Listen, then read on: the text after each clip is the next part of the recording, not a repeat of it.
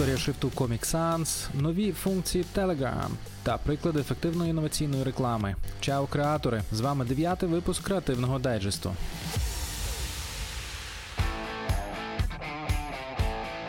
Розпочнемо з Digital новин. Google запустив функцію зменшення фонового шуму під час дзвінків у Google Meet. Веб-версію представили ще в червні, а нещодавно функція вже з'явилася на Android та iOS. Нова технологія фільтрує ті звуки, які відрізняються від людського голосу. Але доступна вона лише для користувачів G Suite Enterprise та G Suite Enterprise for Education. Детальніше про нову функцію читайте на Vector Media. А тим часом Telegram тестує коментарі до постів. Вони автоматично з'явилися на всіх каналах, де є власні чати. Коментувати може будь-хто, а адміністратори каналу за бажанням анонімно відповідатимуть на коментарі. Функція вже доступна як в Telegram для Android, так і для iOS. Як це працює, дізнавайтесь на Basilic Media. І це ще далеко не всі оновлення. У Telegram також з'явилась функція анонімних адміністраторів груп, тобто ваш нік буде прихований від користувачів. Більше того, месенджер додав нові пошукові фільтри та анімовані емоджі. Детальніше про кожне з оновлень читайте в телеграм-каналі Красивий маркетинг.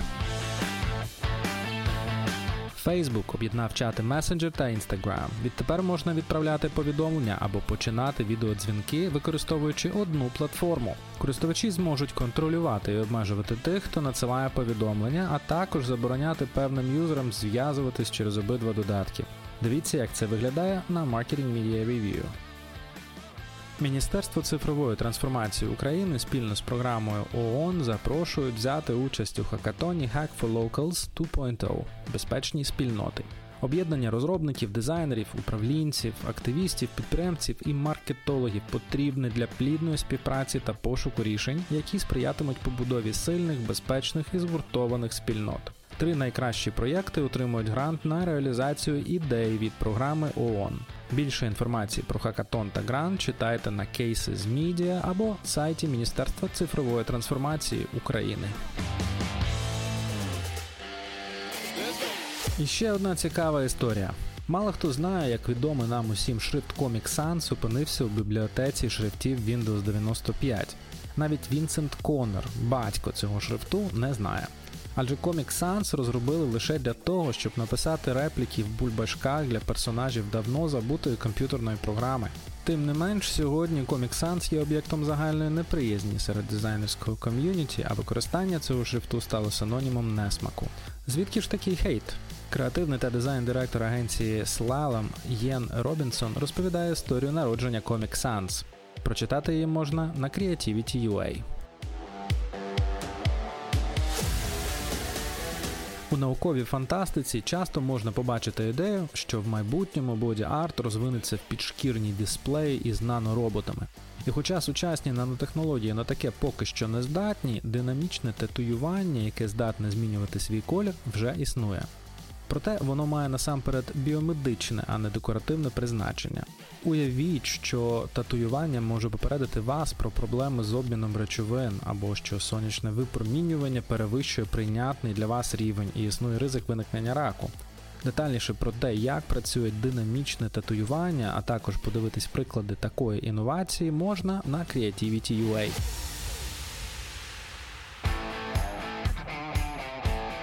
Музика це важливий елемент нашого життя. Вона може просто грати в навушниках і піднімати настрій, а може і повноцінно формувати продукт. За допомогою музичних треків створюються якісні проєкти як комерційного, так і соціального спрямування. Редакція Squad зібрала сім рекламних кейсів, де музика допомагає у боротьбі за збереження клімату, стає основою AI проєктів і виступає посередником між їжею та людиною. Детальніше на сайті Squad. Завдяки новаторському підходу до створення комунікаційних кампаній можна багато що досягнути. Наприклад, відкрити банківські рахунки для малозабезпечених або навіть гуманно відігнати акул від австралійських пляжів. Організатори Canlines відібрали 6 кейсів телекомунікаційних компаній, які демонструють винахідливість у створенні реклами. Це дозволило їм розбудувати свій бренд та розширити цільову аудиторію. Переглянути креативні ролики можна на Creativity.ua. Продовжуючи тему реклами та її ефективності, компанія VidMob провела дослідження, результати якого показали, що відеореклама забезпечує на 48% вищий рівень продажів ніж статична. Це робить її важливим промо-інструментом, особливо в сезон святкових покупок. Компанія порівняла ефективність реклами у роздрібній торгівлі та в електронній комерції в Facebook, Instagram, Facebook Messenger і Facebook Audience Network.